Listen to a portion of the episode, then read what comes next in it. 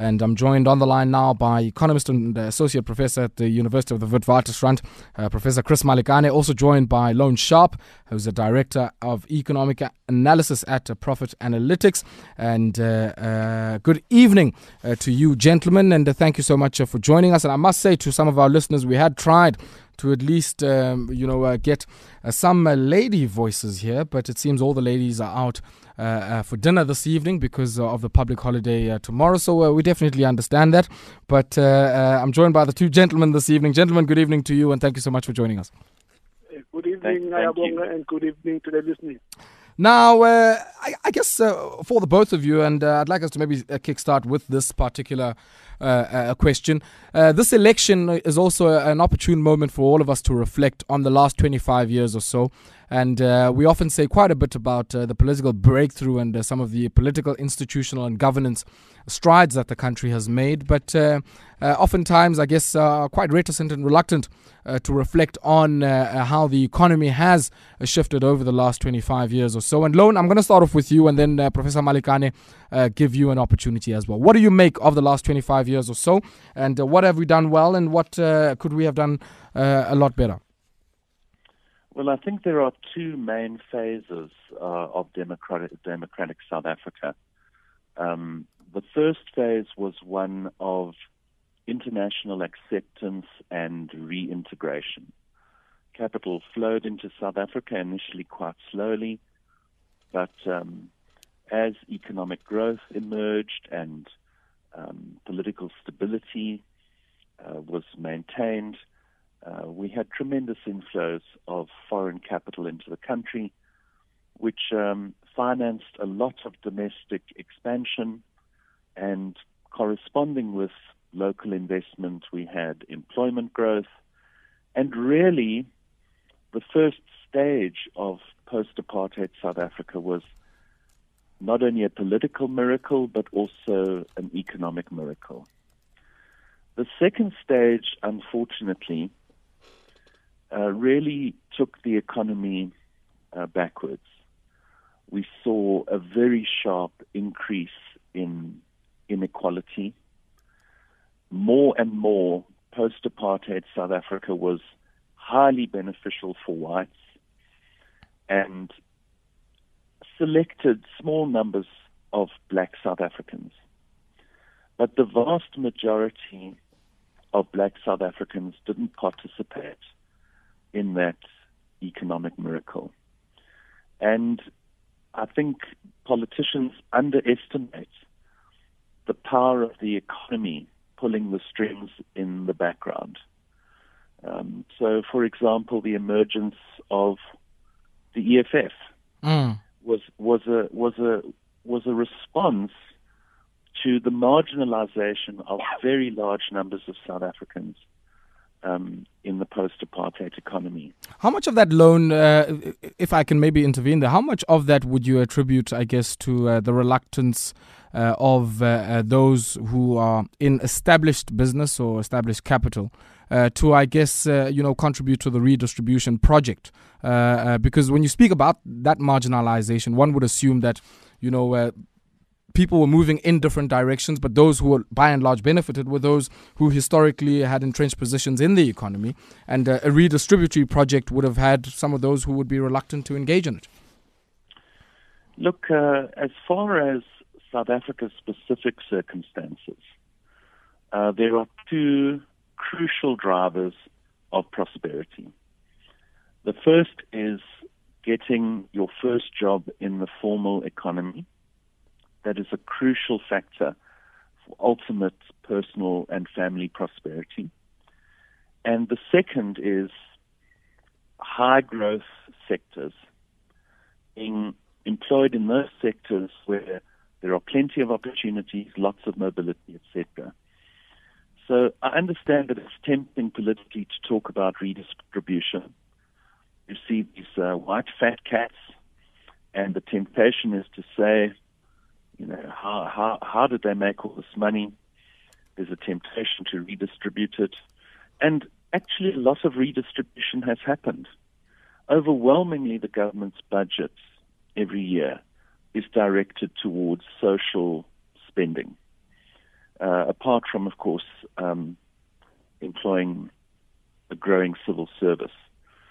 So I've never bought into the redistribution narrative because it's not a sustainable recipe for personal and family prosperity. You need a good job in the formal sector, in a thriving industry, and that is ultimately the long-term guarantee of prosperity. But let me bring you in here, Professor Malikane, and we'll return to this point of, the sustainability or lack thereof of redistribution, and take a look at some sector examples of how that has had a ripple effect, certainly on consumer-facing sectors. But Professor Malikane, well, would you make the same assessment, certainly of the last 25 years or so, that by and large the white community has been the biggest beneficiaries, but also added to that, it has probably the lack or the marginalization of the black majority in South Africa has by and large created certain kinds of political developments that have had an impact on the economy?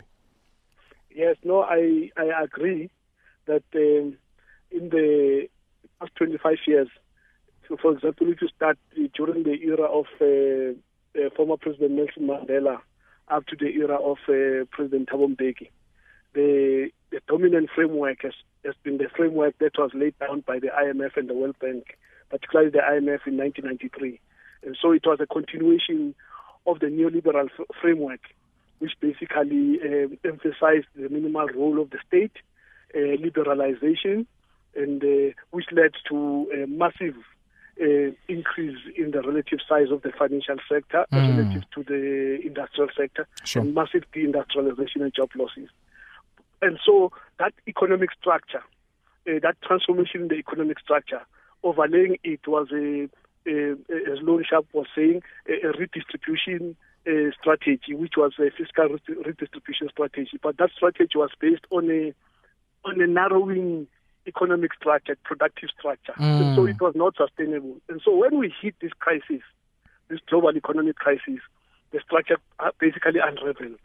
And that exposed the weaknesses of the entire strategy, neoliberal strategy. Professor Malikane, I like the point that you're raising, I guess, of the growth of finance, and financialization is not just a phenomenon that we've seen here in South Africa. But if I look, gentlemen, at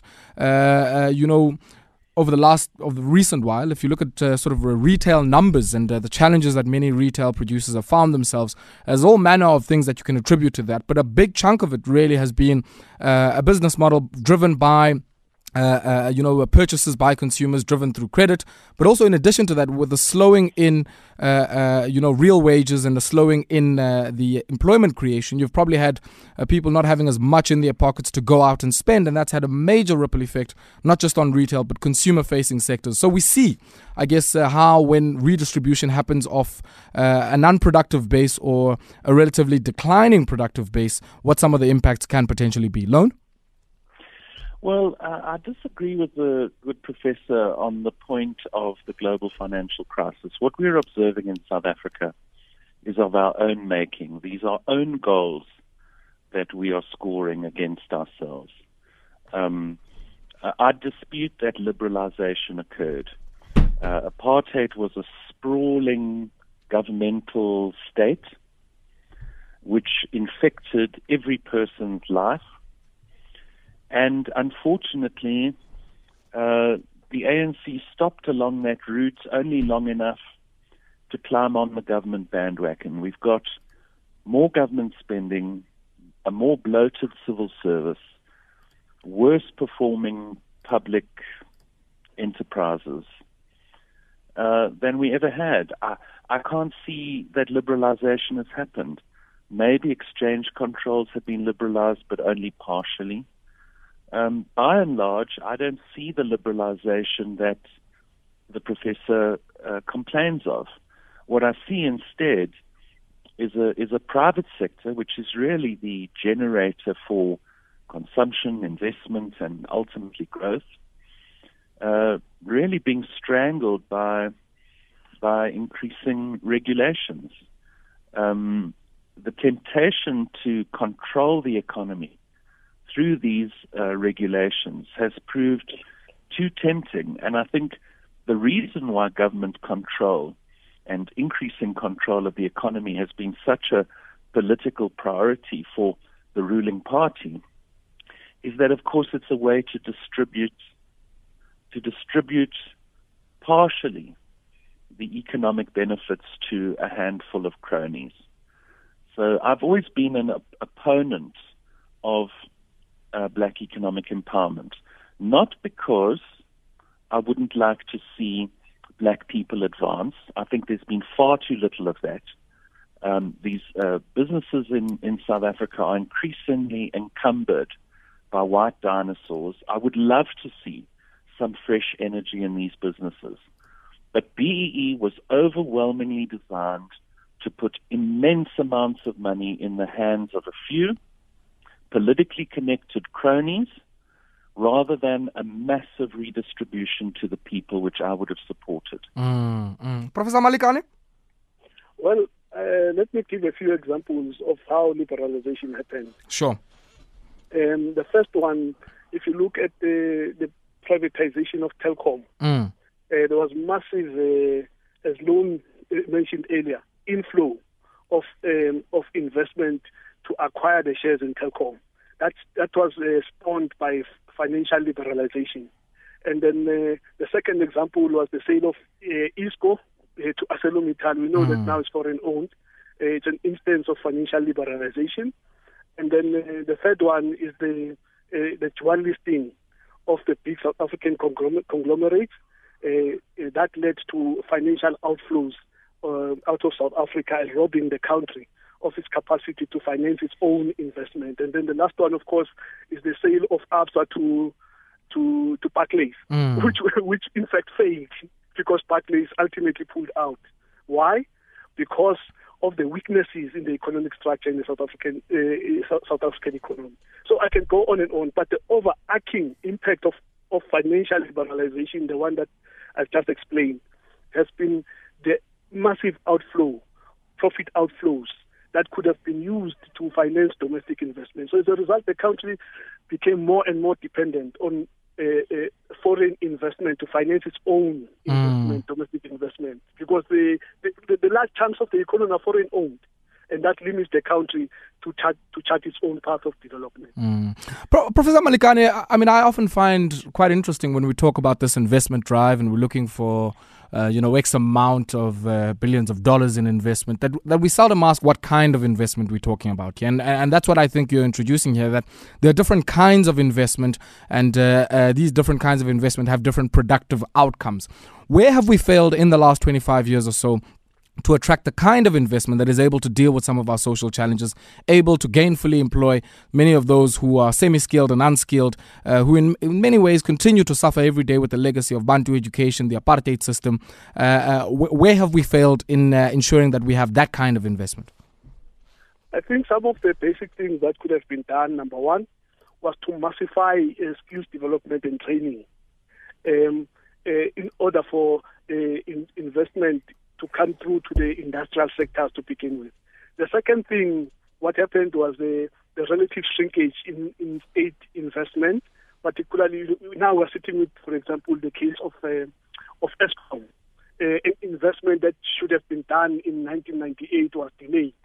And yet, if we had invested during that time, expanded the capacity of the economy to export through investment in rail, for example, in public transport to lower the cost of living, in IT, ICT, we could have gone a long way in improving competitiveness and attracting investments in the industrial sectors. But that did not happen because of the neoliberal framework, which said government must step out of driving investment in the economy and allow the private sector to do in line with what market forces determine. Loane, you spoke earlier on about what you feel is excessive regulation and the limitations that is placed on investment in our economy. Maybe would you like to expand on that?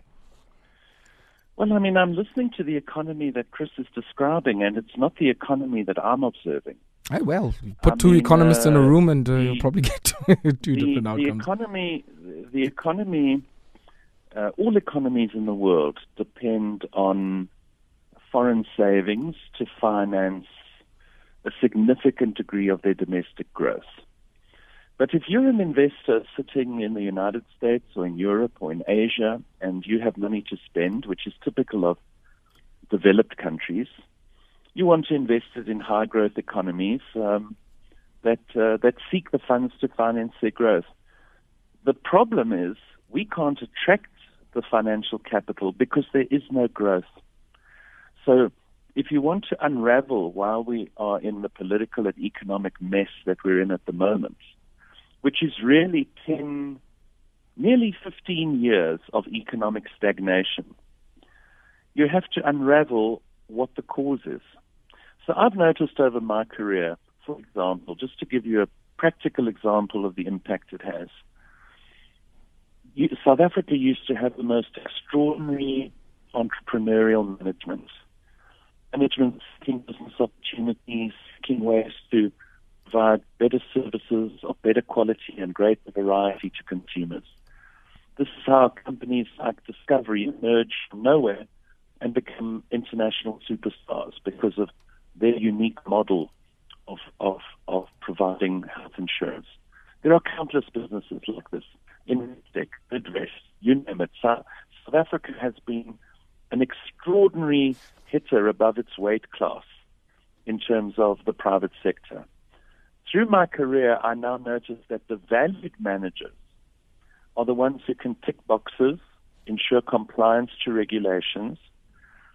There are now separate functions in organizations dealing with risk and compliance of various kinds. Well, Loane, I mean, if we didn't, we would probably have multiple Steinhoffs, right?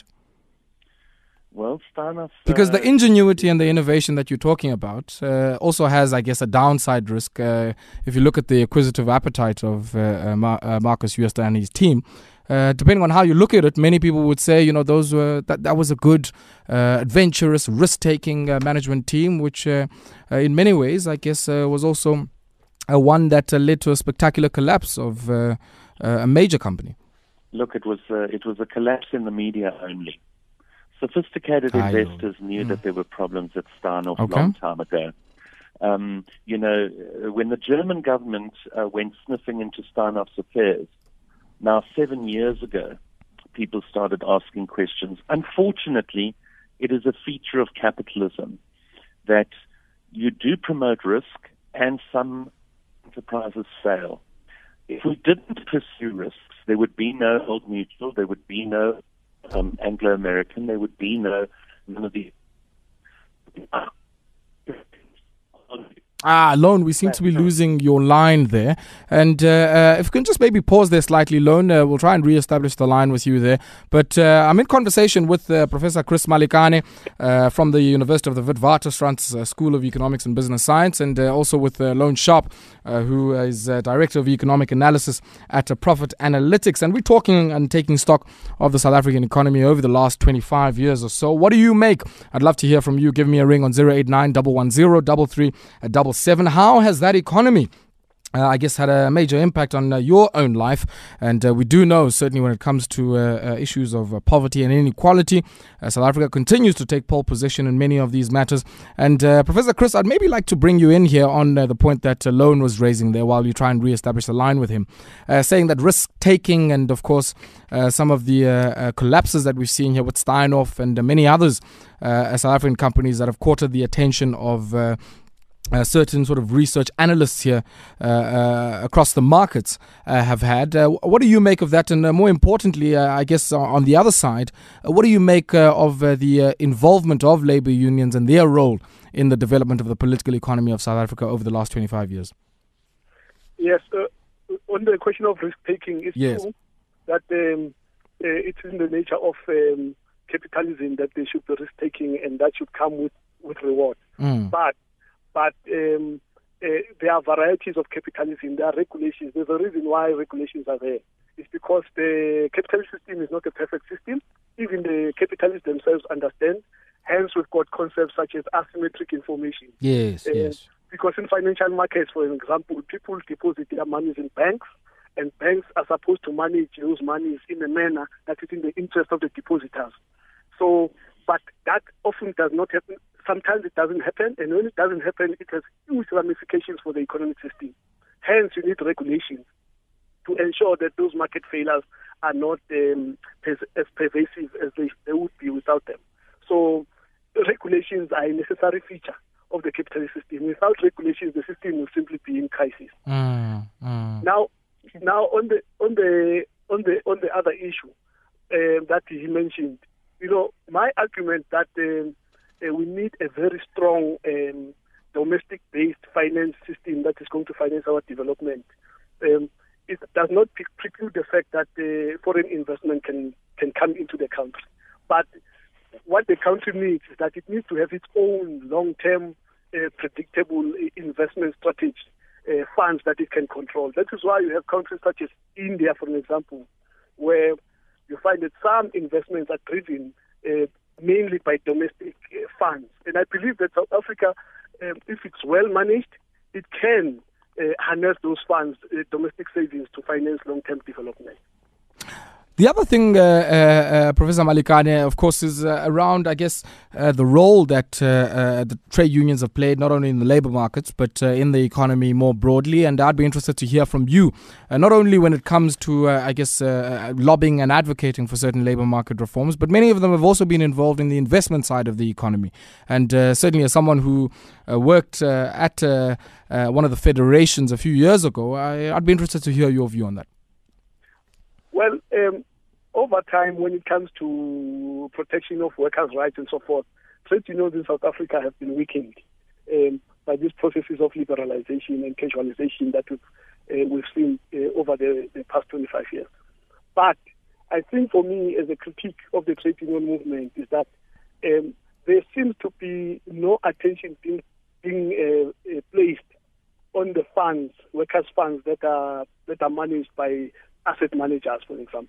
I believe that if workers can control their funds, they can determine the direction of investment. I mean, the biggest investors in the South African economy are workers.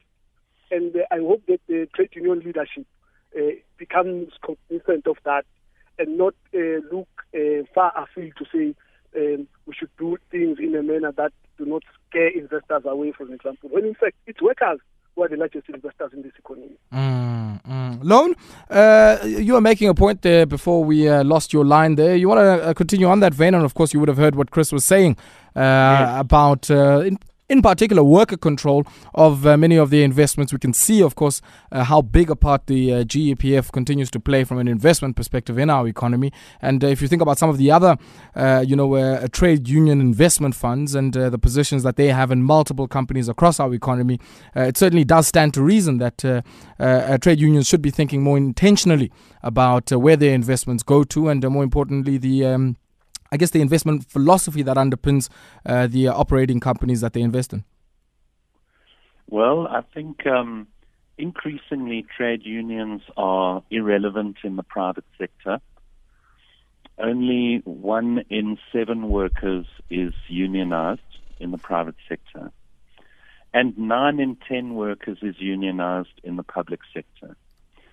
I think that tells you everything you need to know about why the private sector has fully stocked shelves, has a wide variety of goods available to buy at reasonable, if not fantastic, prices. And why, Chris talks about the developmental state, the idea that the government should become more involved in the direction of investment. You may remember that Telkom spent billions, just before the emergence of mobile phones, on installing call boxes on street corners across the country. That's what happens when the government is in control of investments. You end up with 20,000 workers at Telkom dictating to 40 million consumers what services they can have at what price, etc. We're in the same quandary with Eskom. I would say the developmental state would have a stronger argument if we could find one public enterprise in South Africa, one government department that is working well. I don't mean brilliantly, just well. Sasria? Loane? Yes. So I think these ideas of You know, I think these ideas of the developmental state, of the government taking greater action and initiative in the investment process, I think they really are an ivory tower compared to the reality on the ground. We know what would happen. We would have a handful of projects awarded to politically connected individuals. That's been the history of the last 25 years. I would like to see broad-based empowerment. I would like to see inclusive employment equity. I can't stand seeing politically connected individuals who do not have the merits arriving in these positions, and that is independent of race. I'm not a fan of South African management, I can tell you. You know, we can talk long and hard about how South African management is failing the economy. But I think to look to the government for greater initiative is a big mistake. Okay. Gentlemen, I would like us now to maybe shift our attention, I guess, to what you think are the economic priorities that ought to inform whatever considerations of not only cabinet selection but even economic interventions of the 6th administration. And Professor Malikane, I want to start off with you and maybe briefly talk about monetary policy and just what you would call the policy mix from an economic perspective that we need to achieve the industrialization that you are talking about and, of course, many of the other economic benefits, and ensure that we achieve those in a manner as inclusive as is possible. And we'll take this brief spot break, but when we come back on the other side, Professor Malikane, I'd like to hear your views on those ones. And, of course, to you, our listener, also give us a ring on 089-110-3377. On the other side of this, we're going to be taking some of your calls as well, and I'll be taking a look at some of the tweets that have already come through. Stay tuned. Professor Malikane. Yes. Yes, I was saying, what would you say are the key priorities and considerations that you think ought to inform policy reflection and even the selection of cabinet and the configuration of the economic cluster for the 6th administration? And maybe let's start off here with the monetary policy, a space that you've certainly had quite a bit to say about. And, of course, we can then go to the broader economic policy mix. I think for me... the first thing that must change with monetary policy is to broaden it so that it has employment as another target, so that we have a dual target monetary policy framework. We've been calling for this for the past decade or more, and what has happened is that we've seen that the Bank of New Zealand has shifted towards employment targeting, and the US, we know, is dual; it has a dual target. So, in the context of South Africa, the idea of a dual target seems appropriate, especially with these high levels of unemployment that are also having history dependent. Yeah. Carry on. And then, but for me, I think that at the center of all the policies that we should be thinking about is the need to meet the basic needs of the people. You know, we've inherited a lot of gaps. In meeting the basic needs of the people. If we can place the needs of the people at the center and then build our industrial... Prof, are you still with us? Yes. Yes, sorry about that. Please go ahead. Yeah, place the basic needs of the people at the center and then structure our industrial policies towards that aim, and then allow fiscal and monetary policies and financial policies to support an industrial policy towards that aim. That, I think, is the best way to go. Then from a trade policy perspective, any views on that? We've seen, and I had a chat with the Economic Development Department's Minister Ibrahim Patel just before we had this conversation, and he was raising, some of the things that they've had to do from a trade policy perspective, be it in the sugar sector or even when it comes to the poultry sector, to try and keep jobs and to try and, I guess, avert some of the dumping that we've seen in instances, of course, where there has been dumping. What do you think from a trade policy perspective we should be considering? Well, the biggest constraint is that South Africa is part of the WTO. But there are things that can be done. For example, there is scope to lift tariffs in certain sectors of the economy that you want to build value chains around. So I think there's scope to increase tariffs in some of the sectors, and also for ITAC to be more responsive when when industrialists on the ground are saying that there's a need to change the tariff. There needs to be that fast response from ITAC to protect the industry. Loane, from your end?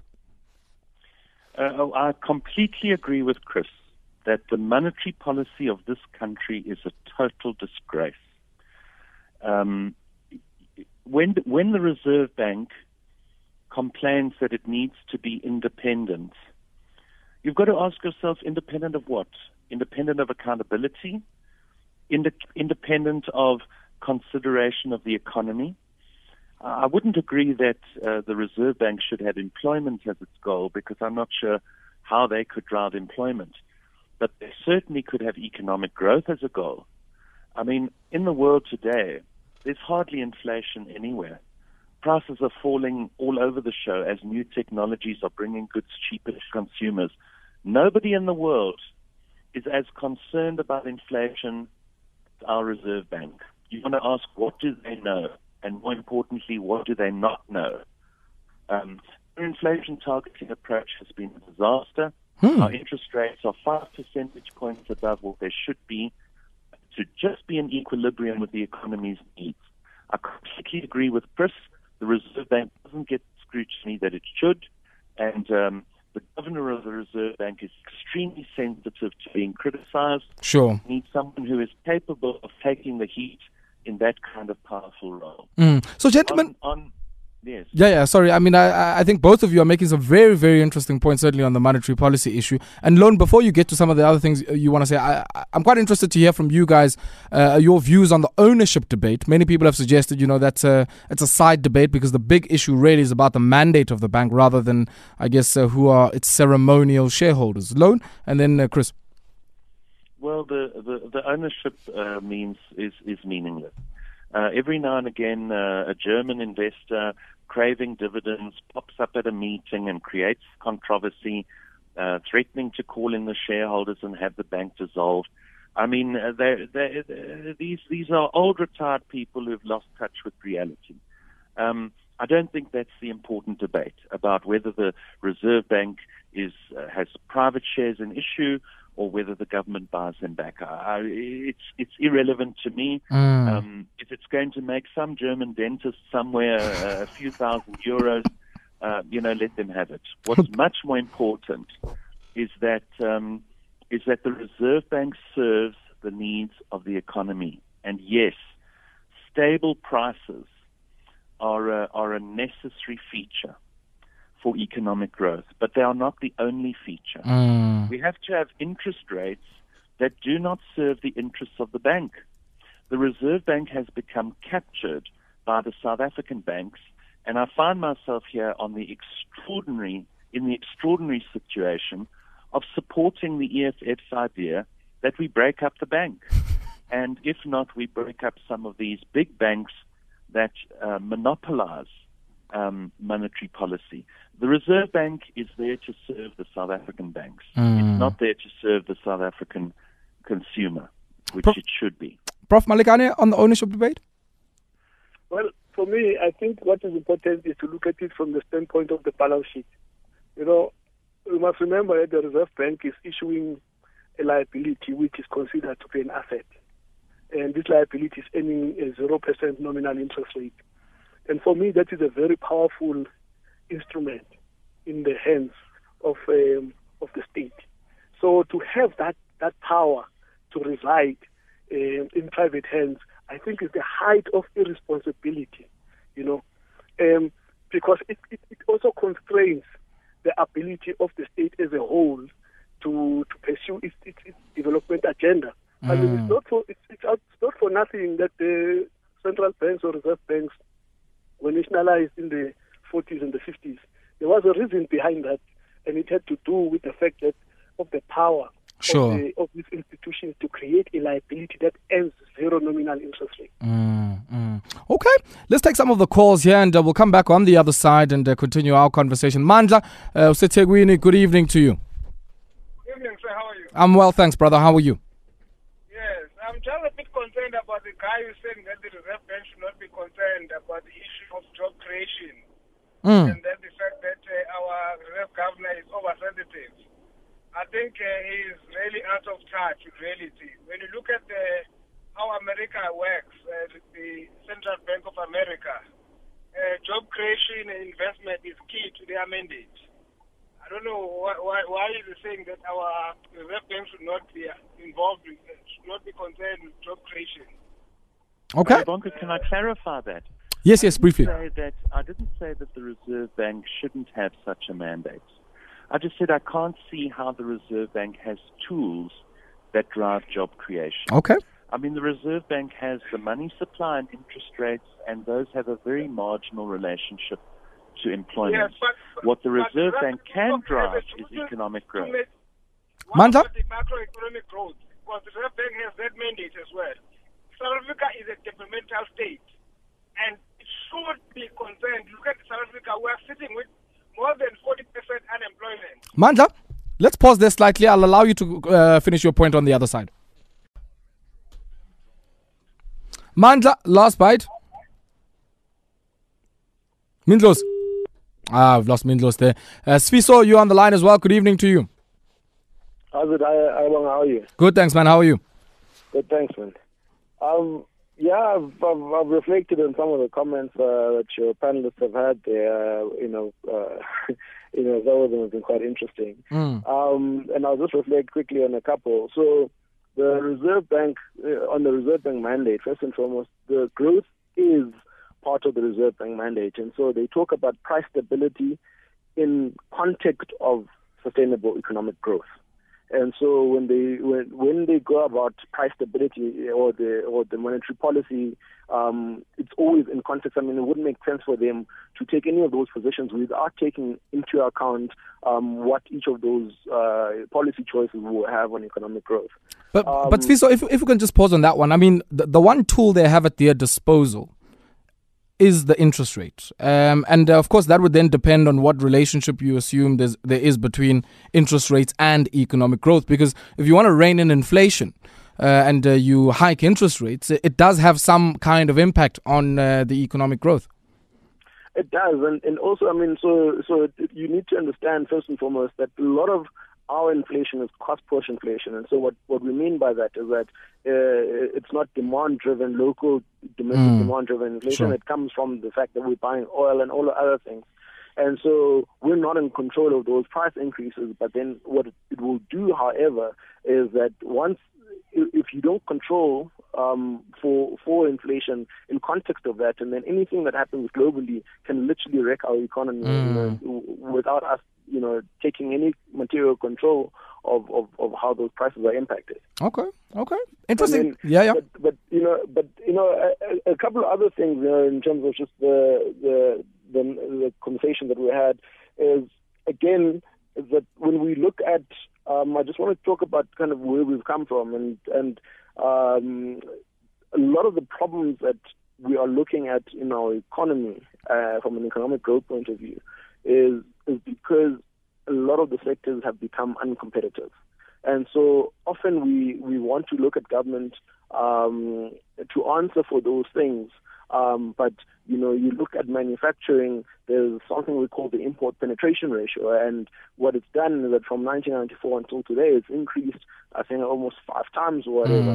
And what it means is that we are needing to import more just to satisfy our domestic economy. And so, if you look at what happened to textiles, you look at what happened to a lot of these sectors that when trade liberalization took place, for example, they ceased to remain competitive, primarily because, we haven't understood what it means to play in a global landscape. And so I think when we talk kind of the economy and the economic growth conversation, and how, we talk about the successes of Bidvest, etc.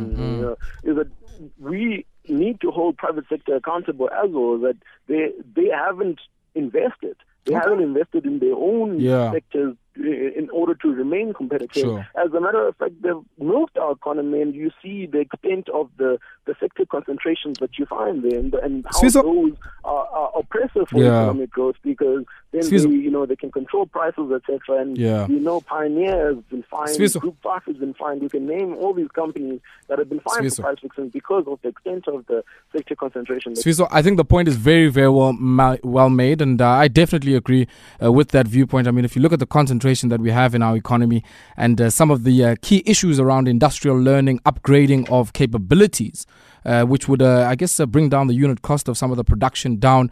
We've probably missed the boat for the last few decades here in South Africa. But let me get some closing remarks from my two guests here, Chris and Loane. And Loane, let me first take remarks from you, and I'll give Professor Malikane the last word.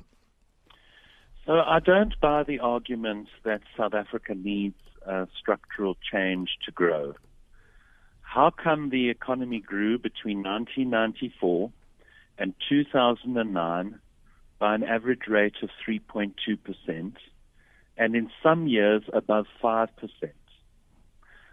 That was a strong period of growth in the economy. But there was a commodity boom, the credit-based extension, No, overwhelmingly over that period, commodity prices didn't play ball.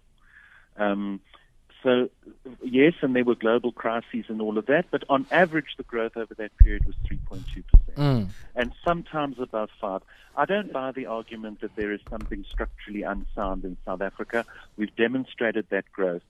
It happened in 2009. In 2009, confidence from international investors, from local consumers, from domestic companies, from local investors collapsed. And we are hoping tomorrow that there will be the restoration of some kind of confidence that we can resume the growth path that was interrupted for 10 years. President Ramaphosa is correct when he said the last 10 years have been wasted. And I really hope that tomorrow provides the kind of direction needed to restore the growth that we've proved to be capable of and which is rightfully ours. Professor Malikane? Well, I take the opposite view. My view is that we need a structural transformation in South Africa. We need broad-based industrialization in South Africa. And for that to take place, we need to transform the way the financial system works and how we finance our investments. And at the center of all of that should be meeting people's basic needs. So I think that without placing people's basic needs and undergoing this massive transformation program, I don't see our country growing at rates above 3% in the next 5 years. I mean, India during the crisis was growing at above 6%. And we need to learn from those economies, their structure, their political economy. South Korea is battling with unemployment rate of near 3%, 2%, unemployment rate. We need to learn from those economies, their structure and so forth. So I think we need to undergo a fundamental structural transformation and policy change to grow this economy. Gentlemen, thank you very much for your time this evening. I really, really appreciate it. Professor Chris Malikane, an economist and a professor at the School of Economics and Business Sciences at Wits University. Loane Sharp, a director of economic analysis at Profit Analytics. And we'll have to leave it there. 9 p.m. is the time. That then is a final whistle for us on this evening. We certainly hope over the last 2 weeks or so, we've better informed your choices that you're going to be making at the ballot box tomorrow, and wish you all the best, and of course do wait out those cues as you make that decision. But also, if you've decided not to show up, also remember even that is a political choice. Remember in 2016 that a big chunk of certainly some of the electoral shifts that we saw were because people decided not to go. So if bathi xa ungavoti awunako ukuthetha ungabamameli. Even that is a political choice. I leave you in the capable hands and the soulful sounds of Sentle. Big thank you to Chola, not Chola, for putting together this great product. Mizindo zathi inembe kagasityeketye nazalwa ngamazinyo nomangutya uthe singayisusa nani na xa siyibanga le economy.